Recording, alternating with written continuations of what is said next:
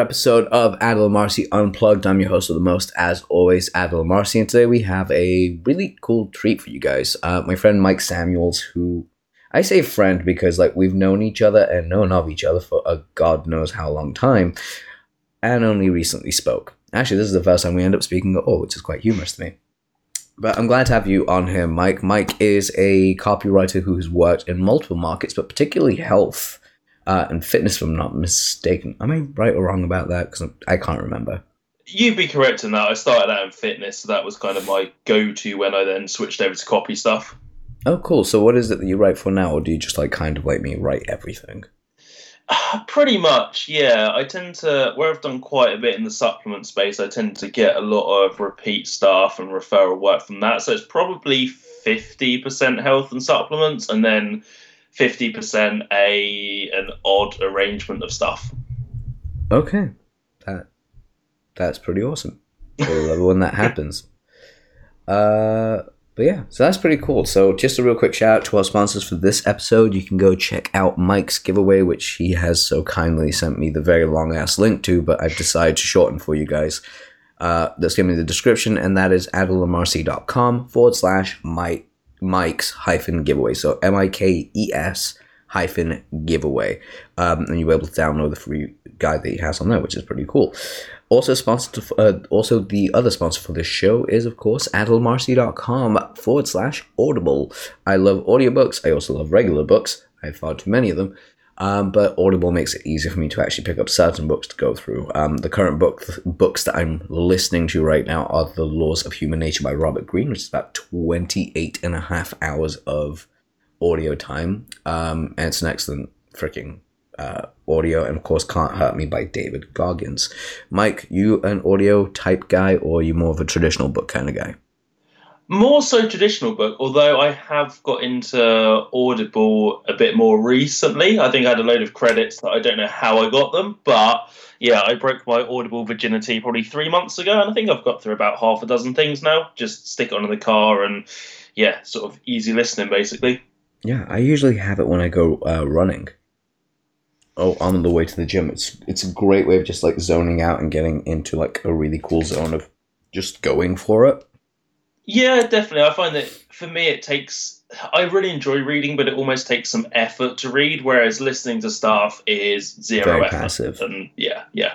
I, I'm the exact same because of um, I have so many books. I think I counted like 430 the other day. I was like, God damn it! Why do I have so many?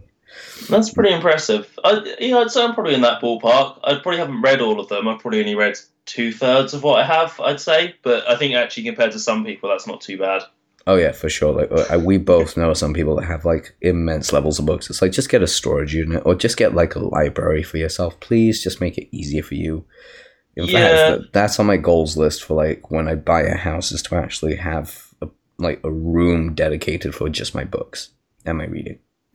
That would be cool. Yeah, I think uh, if we uh, if we move anytime in the future, then it's going to be uh, that's one of the goals as well. So yeah, yeah, I wouldn't say quite a library, but certainly library slash office would be pretty cool.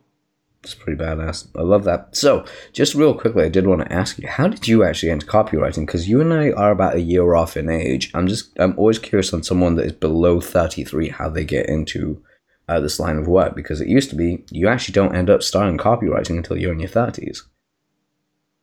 Do you want the long version, the short short version, or something in the middle? Uh, surprise me. I'll go for probably a middle-ish answer then. So, um, I basically I've never had like a, a proper job. I guess I finished college at eighteen and decided I didn't want to do anything in an office or anything in a suit or anything in a nine to five role. So I got into personal training.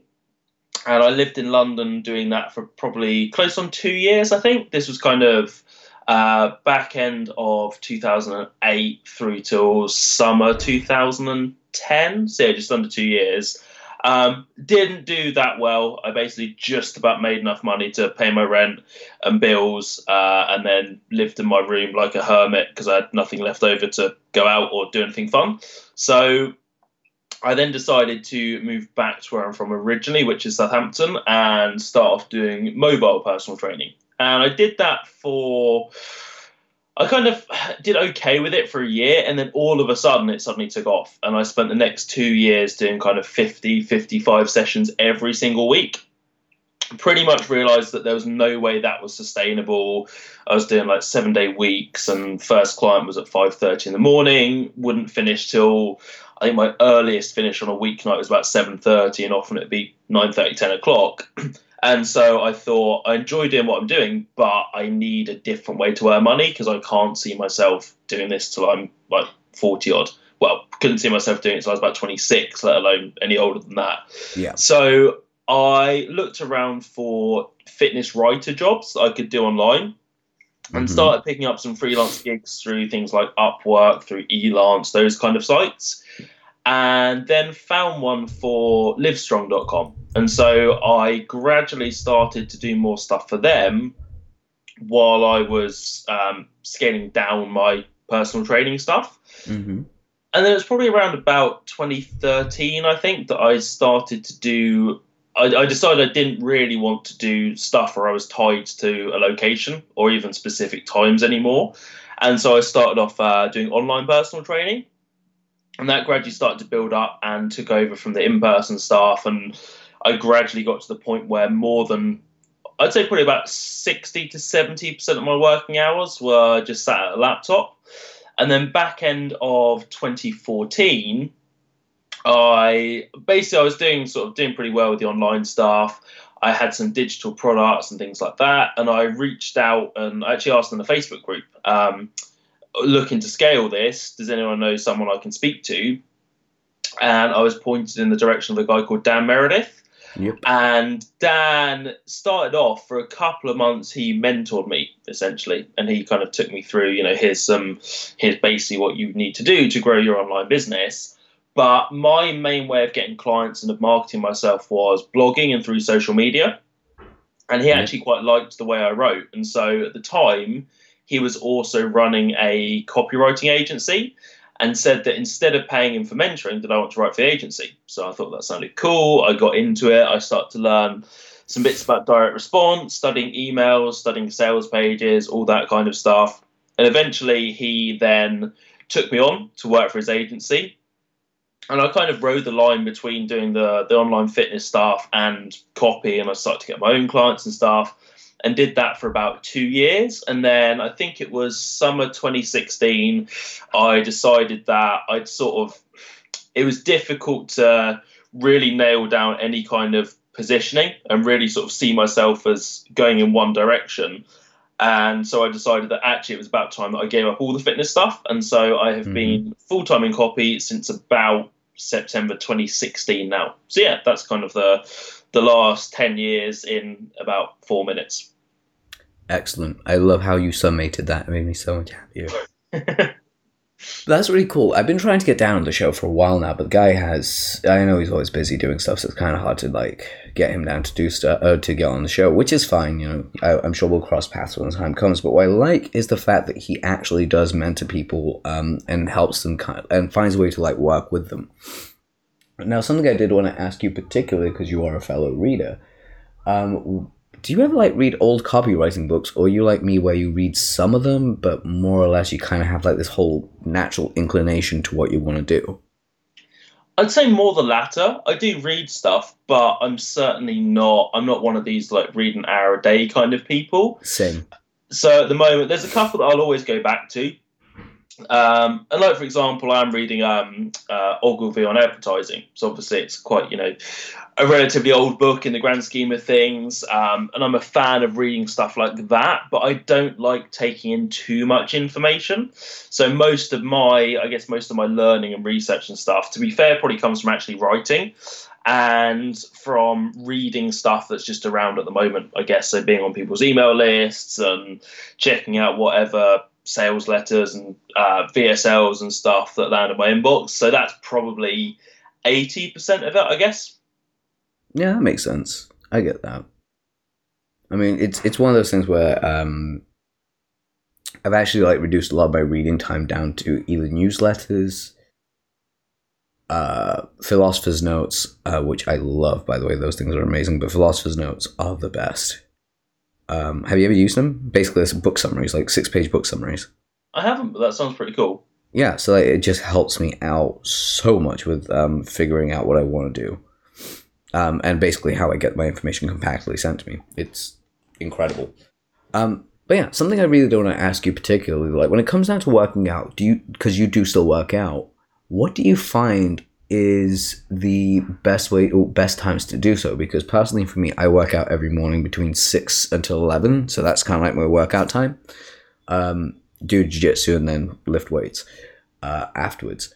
But what I find sometimes on some days, it's not every day, but some days, I feel super depleted. Like instead of feeling like, yeah, I can go after the day, I'm like, I feel like I've just burnt myself out. I just want to go home and sleep. So what's kind of like the balance that you find that works out, that allows you to work out, but ultimately keeps you energized to go towards um go towards your day?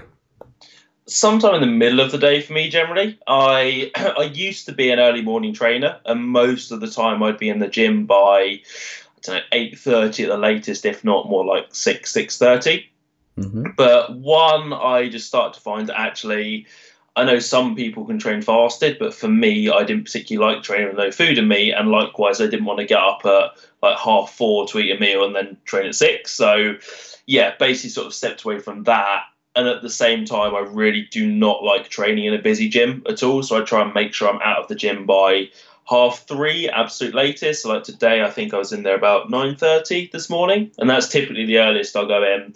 Um, if I'm tr- doing a doing a heavier session or squatting and deadlifting, it's more like sort of midday, one o'clock. Just same thing. I actually like to have a couple of meals in me and like to have gotten some work done, just because otherwise I'm I suppose I could motivate myself harder, but at the same time, I just can't be bothered to get any earlier. And I think if you don't have to be anywhere at a certain time, then yeah, I'm sort of a generally late morning slash lunchtime kind of person. That's pretty cool. Especially like in in figuring out what times work out for you. I'm still like trying to find that spectrum. I know I don't like working out in the morning though. Not in the morning, sorry, in the afternoon or the evening evening is kind of okay, but I don't like traveling around London in the evening. And the afternoon, by that point, I've started my workflow and I don't like breaking away from it. It's strange. Yeah, I, I certainly find for me that probably my most creative times are kind of between 3 p.m. and 7 p.m., I guess. So I don't want to, probably same as yourself, I don't really want to interrupt that at all. Um, yeah, and likewise, I've done the whole sort of being the gym after 5 o'clock in the evening, and it's it's just not fun. Plus, I don't massively enjoy training, if that makes sense. And I like, yep. you know, like the feeling of it. And it's the um, labor of love. Yeah, yeah, but you know, if you said to me, "What are your?" If you didn't have to work out, um, and you can still get the same results, would you train? I'd probably, I probably would, but I'd probably train like three times a week instead of five. Just yeah, but you know, that's uh, yeah. So for me, if I leave it too far to the end of the day, I just find it so difficult to get motivated. That's interesting. See, I it, similar. It's not really similar. It's the exact opposite of you, to be fair. Um, if I couldn't work out, if someone was like, "Would you still work out if you could have?" Well, I don't have the body. I want. Yeah, I'm working towards that. But if I could maintain like a peak health, uh, healthy fitness, would I still work out? The answer is absolutely.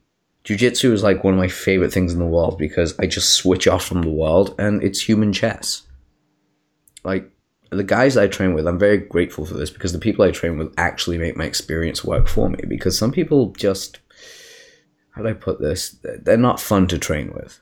You will come across them. Uh, they go a little bit too heavy. They go a little bit too rough. They, just a lot of craziness. But what I love, uh, especially when it comes to, like to the guys I train with, like my buddy Michael. Michael is an animal, like a straight up beast. Um, and that's putting it nicely because I'm hypermobile, so I can handle my own. Michael is not as flexible as me, but he's very flexible. He's heavier than me, barely about five kilos heavier than me right now. But when he's on, when he's got a good position on you, it feels like a metric ton. You just can't move him, and he's fast as fuck, and he's technical. It's like, no, anyone in the gym is kind of like they're not scared of him, but they don't. When they roll with him, they know they're coming in for a fight they know that this is not going to be a cakewalk with him. Whereas me, I love training with him. But my whole point is that it's such a mental stimulation for me. Like the guys that I train with stimulate me, push me, they get me to a new level. So I don't think I could ever stop doing that. But yeah, I think that certainly for me, it's more a case of I, I can definitely understand that. Like I recent, well, say recently, uh, about eighteen months ago, I switched to training in a proper powerlifting gym. So I went away. I've never done the commercial gym side of things typically, but went away from more of like a bodybuilder focused gym where there was a lot of ego to a powerlifting gym. And that's kind of quite humbling at the same time, quite inspiring because you've got guys in there who are like 75 kilos putting up 260 kilo squats. And it's wow. like, that's pretty nuts. And I will probably never be that strong. But at the same time, it's uh, it's something to work towards, I think. And yeah, there's a degree of motivation, inspiration there for sure. Oh yeah, like you got like those little moments do inspire the hell out of me, especially when I meet someone that is just so strong, and you're like, how how you physically you should not be able to do this, but you do. Um, it is humbling in that in its own sense. Now, one of the questions I did really have for you that I was um, curious to ask you about is how do you, as uh, well, not just in like copywriting per se, but like as a business owner, how do you actually set up your finances? Because this is something I've always been curious about, and I've never really asked many copywriters this, but it was like, ask him, it'll be interesting. like, how do you set yourself up so you're not in that churn and burn of like feast and famine? Um, so you can, or not just only do you have clients always coming in, but more importantly, you've kind of got, made sure that the money that does come in goes the furthest. Like, what's do you have any methods or strategies around that that you can advise others on? I'd say there's probably a couple in terms of just from a straight up earnings perspective. Um, I make sure I always have at least one retainer. So that retainer, typically, I've had the same retainer for like two years now, and that typically pays between about a third and I'd say probably 25 to 40% of my monthly income. So I know that even if everything else goes, my mortgage, my car, and my essentials are covered, I guess and that's something that I've always strived for because I think that actually, no matter how good you are, if you know that you absolutely need to get clients to survive, it's never a good place to be marketing yourself from. And I think that consciously or subconsciously, you can come across as potentially a bit desperate if you're in that situation. So, from yeah. a pure like what work I take on, I have no issue taking on work that maybe maybe it's not the most creative type of work in the world. But if it's the kind of thing that I can still do from anywhere at any time, and it gives me something every month that's you know that's pretty much guaranteed, and there has to be a uh, a couple of month period if either of us wants to end the relationship. That makes me personally feel a lot more secure. And then I guess finance wise, I I live quite within my means. I'd say, as in I don't live like you know I don't sort of scrounge and save everything, but I've never particularly been the type of person to spend a lot on clothes. I, I travel a bit, but it never has to be like flying everywhere first class and you know amazing Michelin starred restaurants every night and that kind of thing. So mm-hmm. I make sure that um, at least twenty percent of what I uh, of what comes in goes straight into savings and I don't touch that for anything apart from if it's going to then be put into like some sort of investment or some property or something like that. So yeah, I guess I'm I'm definitely not the most organized person with finances, but just those couple of bits, and I guess probably practicing delayed gratification as well. Certainly in a in the sense of material things like that.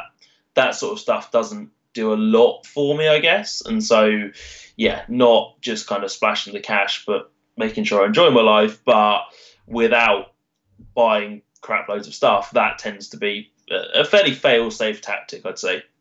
Yeah, I mean that actually does sound like a very very smart way of doing it because most people don't do it that way. They kind of just kind of spend as much as it comes in as quickly as it comes in. Yeah, and I think I it's just my personal thing, but I don't like putting anything on a credit card and I don't particularly like putting stuff on finance unless I absolutely have to. Um, so, which basically the only thing is a car. Um, yeah, and that's just the way I do it in terms of I don't use credit cards just because I think I'd rather have the money to pay for something outright and I've just got to the point as well where I've actually got about a year's earnings in savings, and that was something I was always striving for, just because I think again that gives you know if if shit really hit the fan and for whatever reason you couldn't write, at least you've got some sort of buffer there that yeah you wouldn't be kicked out on the street within a week. Okay, yeah, Damn. Yeah, that just reminded me of something like really badly that a friend went through where they didn't actually have it fail safe. They were just burning through cash like crazy. And don't get me wrong, I've been in that situation before, and where I burned through a ton of money and wonder, wonder where the hell the rest of my money went. In fact, that was my first big win in copywriting when I was 19 years old. like all the money I made, because I made like six figures off that client um, on a single mailing. And um, like years later, a friend of mine asked me, "How the hell did you go from that to like completely not having any money?" I was like, "Well, paying off other people's debts, like family debts, making sure that I lived slightly extravagantly and not being smart with my money, that will do you in."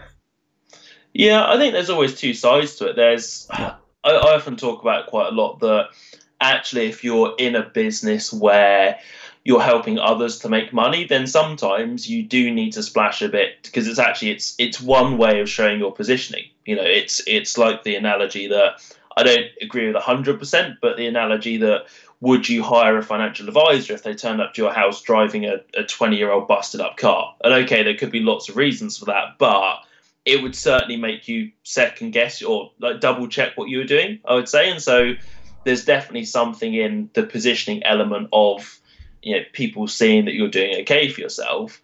And i also think that if you know that you've got the ability to get clients to make money because of being able to write copy at the same time i think there's less of a fear of actually if if all my money went could i make it back again? Most likely yes. And so it's kind of a blessing and a curse i suppose that actually it's a great position to be in that you can do that but at the same time it sometimes makes you a bit haphazard with how you use it Oh, entirely.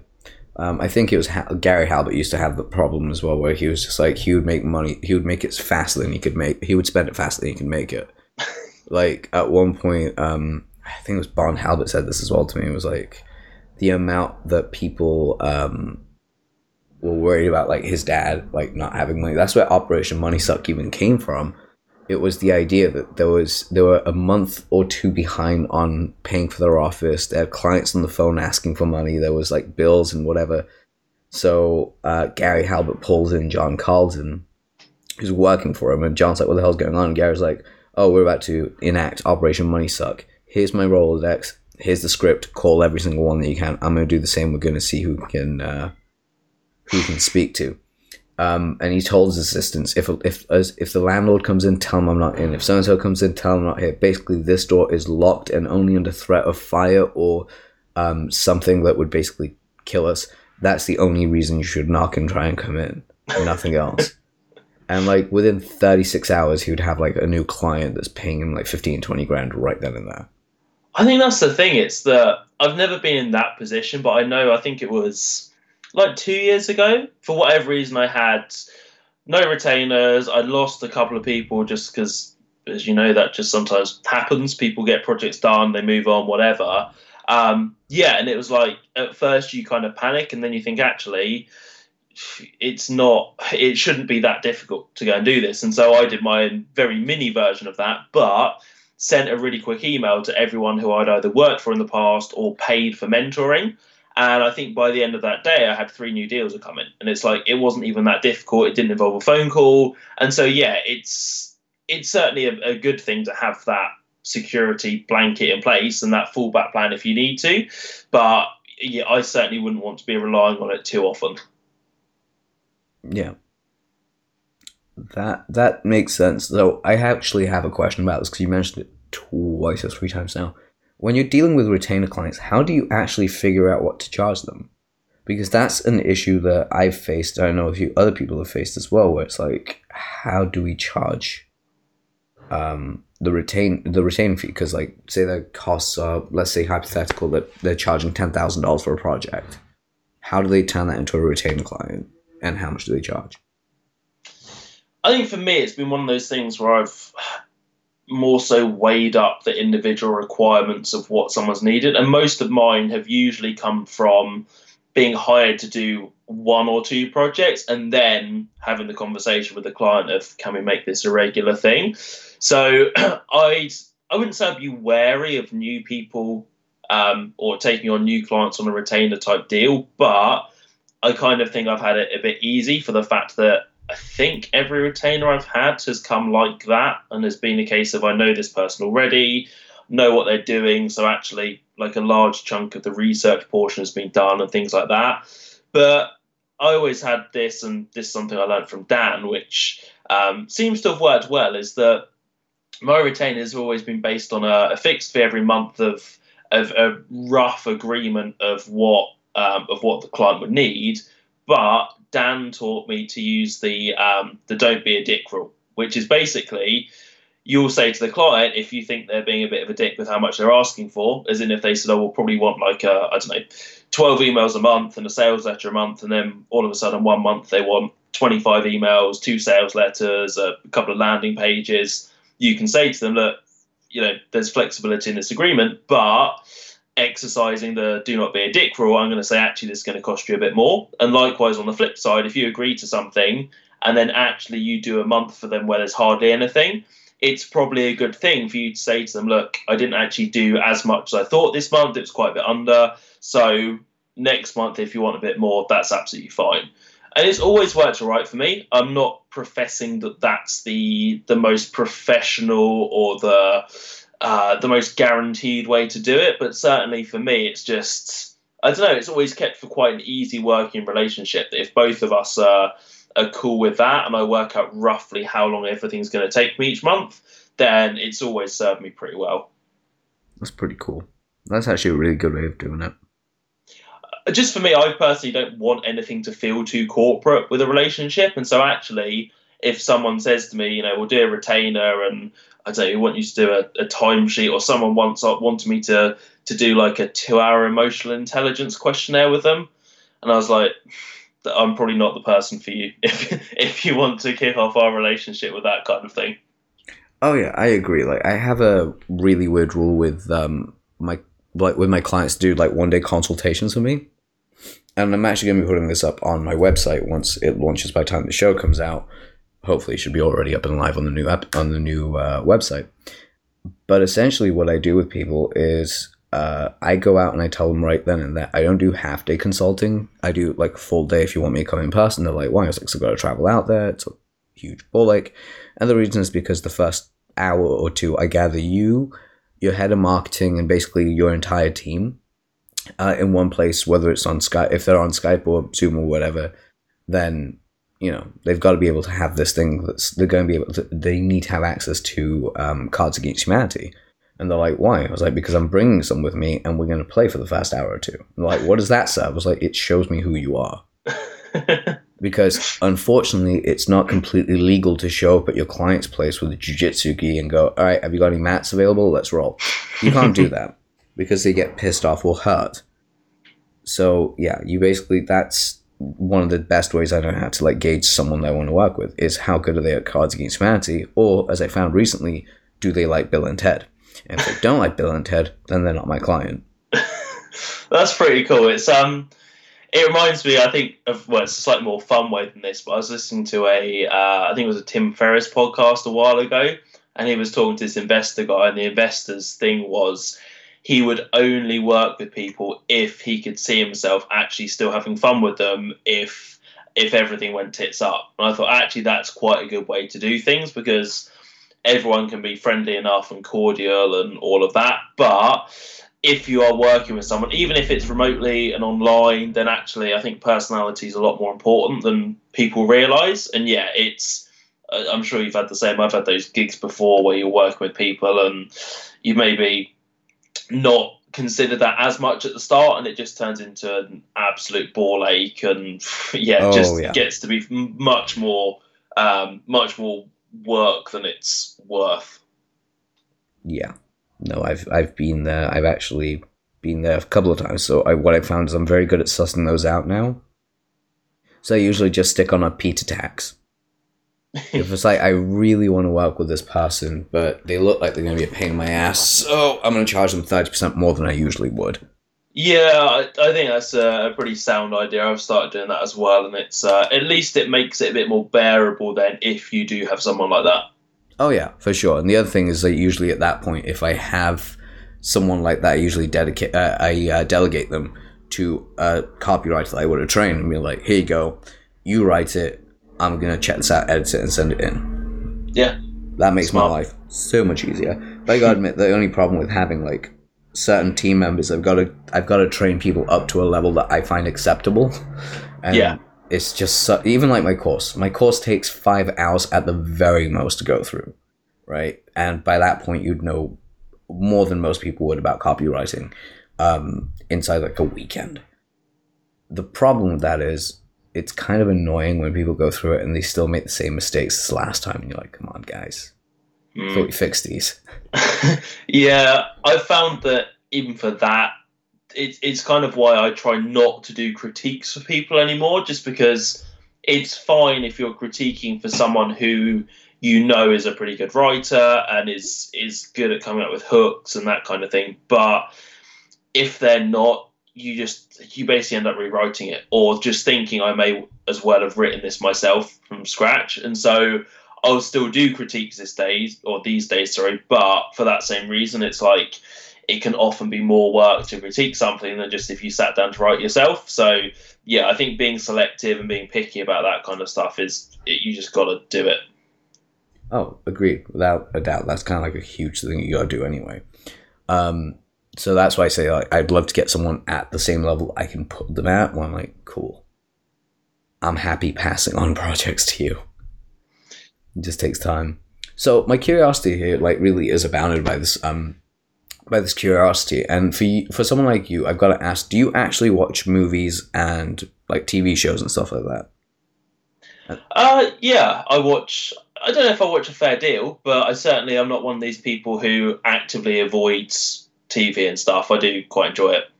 That's cool. Because the reason I ask is I was curious on like what are some of the shows that you personally have enjoyed recently or uh, all time really that you'd recommend other people to check out. And yes, this does sound like a Netflix recommendation, but there is a reason to this. So I'm actually going through the US version of The Office at the moment. First Um, time or Yeah, for the first time. Yeah. okay, what what's your take on it? Because I've not seen it either, and I don't understand why everyone loves it.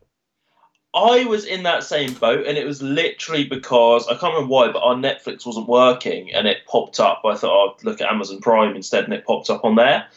And um, one of the guys, Ross Ruffino, who I work with, had said that he's a massive fan of it, and I was like, oh, I don't know, I'm not generally as big on American comedy as British stuff, but I'll give it a go. And the first three or four episodes, I wasn't super impressed because they were using more or less the same script as the UK version, which I love. And I thought, I don't know if I'm going to get through this, but it was only, what, two and a half hours of TV to get through the first series. And then, or to get through the equivalent of the first UK series. I think that the US ones are like 22 episodes a series or something. Mm-hmm. But after that, it changes enough that it's it's a different style of humor because obviously the Americans don't do sort of the the is it sarcasm whatever the dry humor. They don't do dry humor very yeah well. Yeah they don't no so it's different style but it's actually done pretty well so because it's so easy to watch and they're what 20 minutes a piece i've been getting through one at lunchtime and one in the evening normally and i think i'm up to about series 7 now so yeah i've been really impressed with it provided you get through the first four or five episodes and you detach it from the uk version i'd say it's well worth a watch Ooh, see, that's something I definitely would want to like look at as well, just simply because never seen it before. So that's that. I'm putting that to my watch list. Oh, there was a different question, and the reason I actually asked that was because I always like to know what other writers watch, just simply because what influences their posts, and this comes back down to the way that you write. And I'm curious about this because I've only started to do this where I'm speaking a little bit more freely and more openly about what I want to do and what I want to talk about. Um, how did you find your voice with that? Or has it always been that way? I think I've I've got more confident in just saying whatever I've wanted to um, than probably the last year or so, and I'd say it's actually been to a degree inspired probably by some of the stuff I've written and some of the stuff that I've read. And this sounds really weird, but I've always wanted to be really, really good at insulting people, and That is And- really weird. and really good at, but like not through being hugely like offensive, but more just being able to craft a really clever, witty insult. And so things like I don't know if you've ever watched The Thick of It. Uh, not no, I haven't. So it's like a, a UK political drama, um, Okay. like a, a satire, basically. Okay. And Peter Capaldi plays the uh, the government spin doctor in it. And even if you just go on YouTube and look up Malcolm Tucker best insults, the character he plays is called Malcolm Tucker. His insults are just hilarious and incredibly cutting. So that kind of stuff gave me a bit of confidence to just be a bit more out there. And then I guess probably a couple of authors as well in terms of reading stuff. Um, fiction wise, I like Irvine Welsh and there's a guy called John Niven. And both of them, I think, write in a very raw, very funny, but also quite offensive way. And I've always thought if I was going to write a fiction book, that's the kind of style I'd want. And so actually, it's it's almost helped with social media stuff to occasionally put out something that's a bit more abrasive or you know is is certainly not afraid to be divisive. I guess. Yeah. That that makes sense. Have you read Bukowski's work at all, or no? Yeah, um, I think I got through probably a good six or seven of his. Um, probably about six years ago. I've not read any since then, but actually, yeah, sitting here, I can see I have Factotum literally an arm's length away from me. Huh. Cool. See, I only, I've got to get back into reading his stuff because he has like some he has some great he has some great material um to read through and study as well. I remember Frank kind of used to harp on about him. Personally, I do want to look at. I, I'm probably going to watch the thick of it to be fair, just simply because I do love a good insult. Like um, Blackadder was my my go to as a kid. Yeah, yeah. Just the witty responses always used to make me laugh, and still do. Um, yeah, I think there's a great art in insulting someone, and sometimes re- really refraining from swearing in an insult makes it even better. I feel, and if you can, if you do it in a certain way and just yeah, it sounds really nasty and really mean, but there's there's some kind of sick pleasure in it at the same time. It really is. I think it's not so much trying to insult someone; it's the ability to insult someone. Not even insult someone. That's the wrong word. Offend, not offend. It's it's calling someone out on their shit in a way that is witty and humor uh, and it's humorous. But Yeah. more importantly, and the actual point of it is, it's done in a way that the past. it's insulting without. It's the art of insulting without insulting. Yeah, That's the way I would look so. at it. Yeah, it's like Jeet Kune Do, but for insulting. yeah, and po- poking holes in arguments as well. I think a lot of the time people say stuff, and we're all guilty of it. But you, especially on social media, you see people say stuff, and they have a very, very firm viewpoint, and you think actually you've not thought about that viewpoint at all, and this is going to be quite easy to pick some holes in. And I think that's quite a good skill to have, if I'm honest. I know that a lot of a lot of people will use it for kind of fairly irrelevant purposes on social media, but I think in life and actually bringing it back around to copy, if you're good at finding flaws in arguments and pointing those out, it's it's a valuable skill to have. Like if you can do that in a competitor's product or in other methods and that kind of thing, it does actually help with making sales. Yeah. That that is very very true because if you especially with reviewing stuff, if you can make fun of it at the same time while you're reviewing it, people just tend to stay on for a lot longer. Yeah, yeah. It's one of the reasons why it's one of the reasons why one of the best channels I've actually looked at is someone like uh, Biographics or TopTenz, which has Simon Whistler. Now, don't get me wrong, he does mispronounce a lot of words and it does bug the absolute fuck out of me. Um, I, that's something I've realized about myself as I've gotten older. I really dislike it when people dislike it when people mispronounce words, especially when they're like commonplace words. Like, how are you mispronouncing this? Like, shut up. It's weird. Anyway Yeah. but back to my point, he has a very witty way of speaking. It's informative. It's tonal patterns very much like a teacher, but at the same time, he's it, it's a good smooth rhythm. I, I enjoy the way it is, and I love the fact when he uses his wit to win arguments. Another person for that is Jordan Peterson. Controversial figure, but he's quite witty in his responses and he's quite measured the way he says things. Yeah, I go along with that for definite. I think that actually, probably watching comedy is something that I would say helps as well. People like, in terms of that sort of satirical, witty side of things, I think someone like Charlie Brooker is probably very good for that. Yep. Um, yeah, and you know comedians like Bill Burr. Certainly, if you want to learn to tell a story as well, watch a comic. Most of them are very, very good storytellers and uh, excellent at creating open loops and using some sort of hook and kind of bringing a couple of stories together and keeping you hanging on. And again, I wouldn't say that I particularly try and make any sort of copy to be like a comedy set, but I think even subconsciously, that stuff kind of starts to sink in if you watch enough of it. And it's a way of honing your craft without feeling like you're having to actually do any work. Yeah, it's a little cheat sheet. It's one of the things I tell every one of my proteges to do, and I've said before on here. Is um, quite simply, I like to get people um, almost immediately. The first thing I want them to do is watch. Um, it's like six hours of Gears of War. It's like, why would I watch six hours of a cartoon of like a game's cutscenes?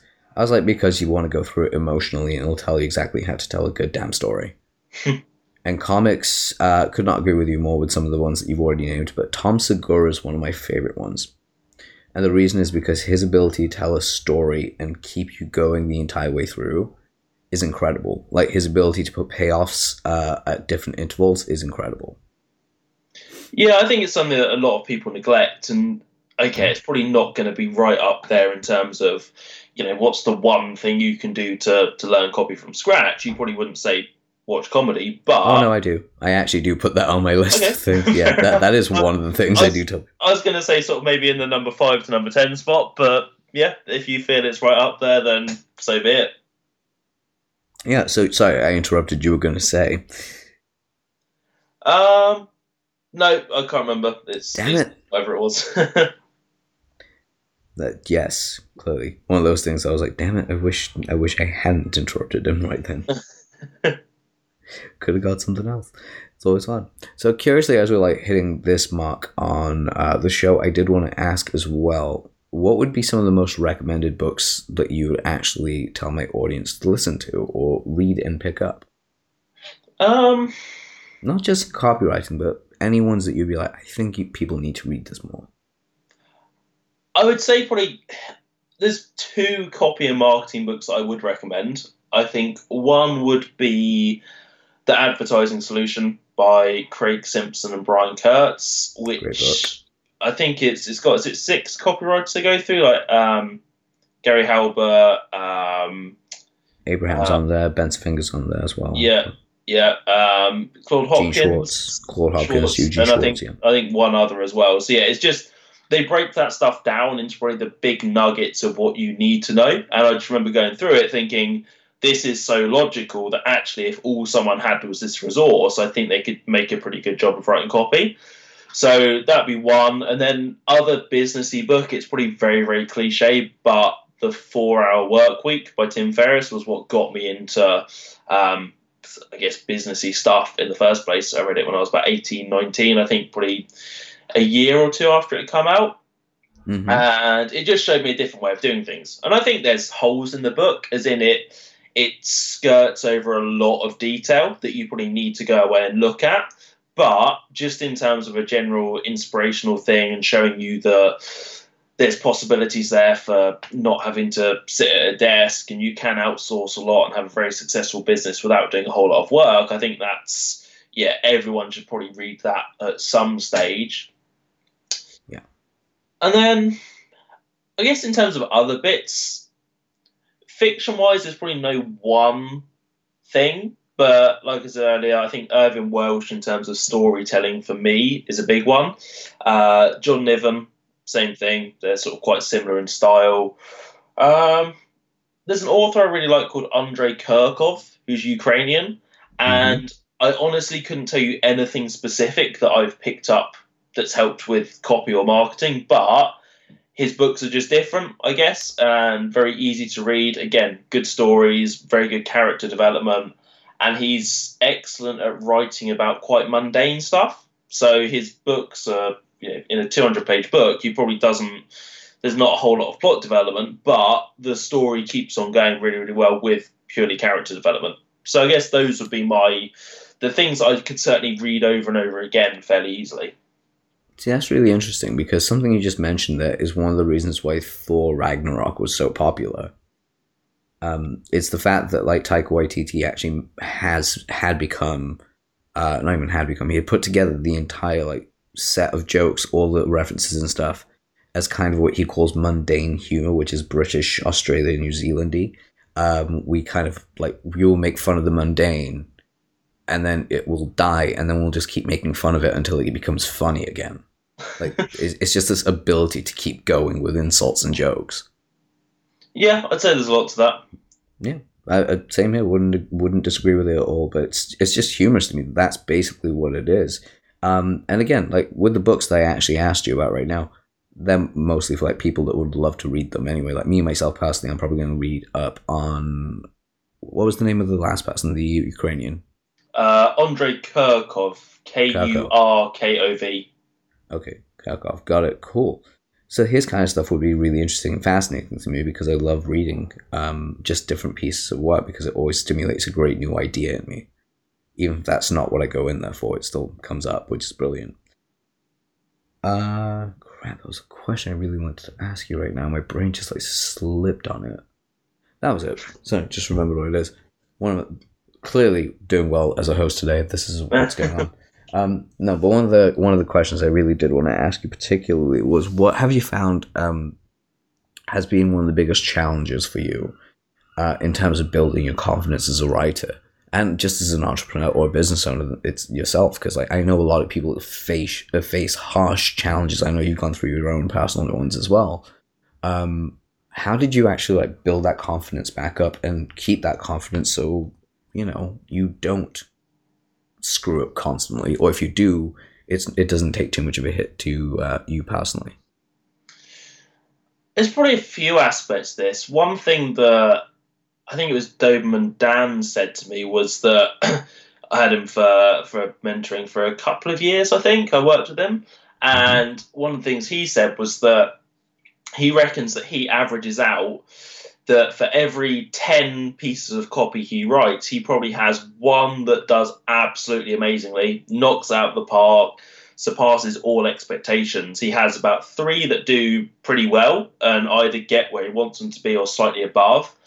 He has probably four or five that do just okay and are passable, and he has one or two out of those ten that are absolute stinkers and completely bomb, and he can't work out why, but that's just what happened. And so for me, that was a big thing where I thought, okay, if one of the most well-known copywriters in the world is saying that 10 to 20% of his staff is complete and utter horseshit and he doesn't know why, that's kind of quite uh, comforting in a weird way that actually yep. it doesn't matter if you have a couple of projects that don't go well as long as you're you have that open and honest dialogue with your clients and for me that's one reason why i generally only work with clients who've hired copywriters before because they get that um, and if something doesn't work they'll go fine let's test something else. Let's tweak it. Can you can you rewrite the lead? Can you give us a few more headlines? Can you uh, can you punch up the the story? Something like that. So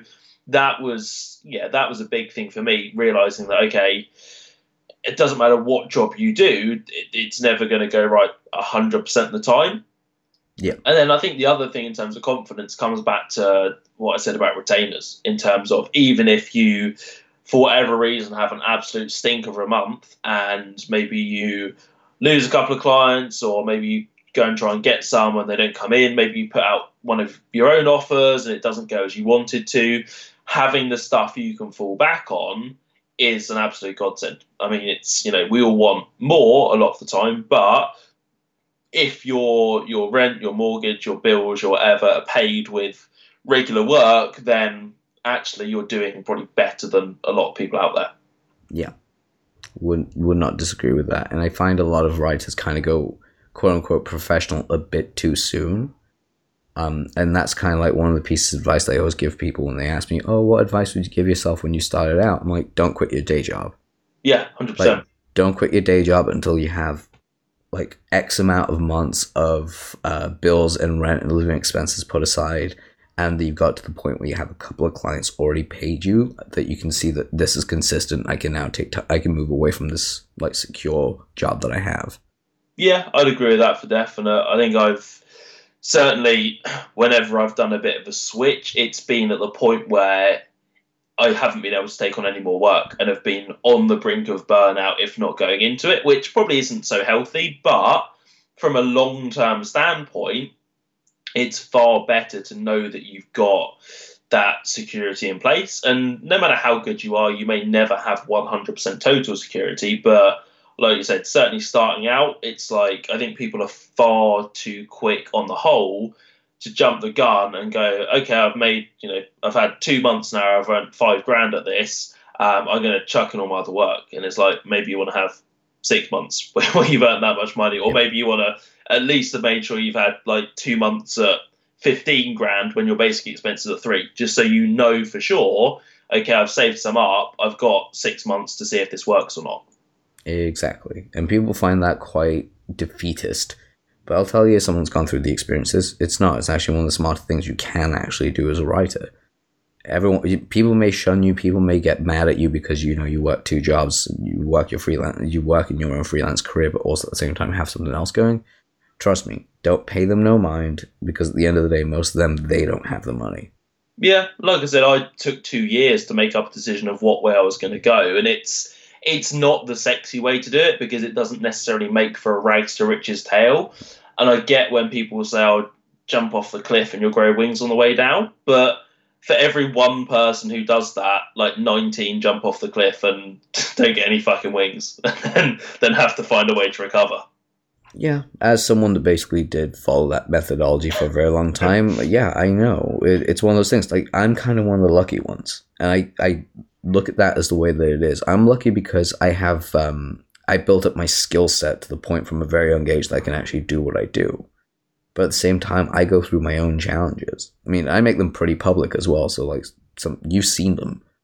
Uh, because I just want to I want to show the world look hey this shit happens to all of us and, Yeah. and there are and there are like some really high uh, like seven eight figure entrepreneurs I know who have the same mindset because they've been broke and they don't ever want to go back because it sucks. Yeah, there's certainly a case that I think for definite. Oh yeah, for sure. Now, guys, I just I want to thank you as well, Mike, Mike for actually being here because uh, I just realized what the time is. I would have kept you here all day if I could. Um, but guys, definitely go check out adilamarsi.com forward slash Mike's giveaway, M I K E S hyphen giveaway. Link will be in the description. Um, it's your autoresponder training, your autoresponder blueprint that you actually put out as well, which is really cool. Um, that people can get their hands on. And thanks again for actually sharing all the information quite publicly with us, man. I really appreciate it. No, it's good, mate. No, it's uh, always like talking about this stuff, and yeah, if it helps people, then fantastic, even better. Yeah, it means a different viewpoint to what everyone else is saying, which is really, really interesting. Well, I don't like to uh, don't like to stay too close to the crowd. Yeah, I don't blame you. But Mike, it's been a pleasure having you on, my friend. I hope you have a great day. And guys, uh, it's been an honor to sp- spend this time with you, uh, speaking to you, and I look forward to having you guys on. Uh, well, having you hear the next episode as well. Take care. Thanks again, Mike.